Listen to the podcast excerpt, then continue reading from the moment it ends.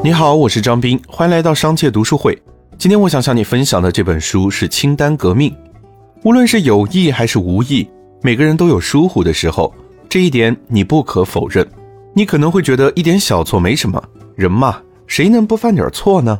每一次都悔不当初，可有些事情根本没有给你挽回的机会。虽然我们都知道疏忽的后果很严重，但还是会不可避免的犯错。在这多变的环境中，每个人都有着复杂的知识，又要同时处理多项事务，让我们不堪重负。而《清单革命》这本书用一张清单解决了这个问题，减少了在工作中的失误与疏漏。这张清单的威力有多大呢？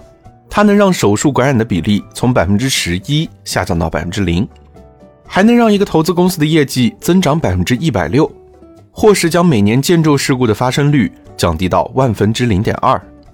就连著名的科学杂志也宣告说，人人都应该有份小清单。该书在北美畅销三十万册，横扫美国七大畅销书排行榜，被列为全球思想家正在读的二十本书之一。好了，今天的推荐就到这儿。如果你想收听更多内容，欢迎订阅。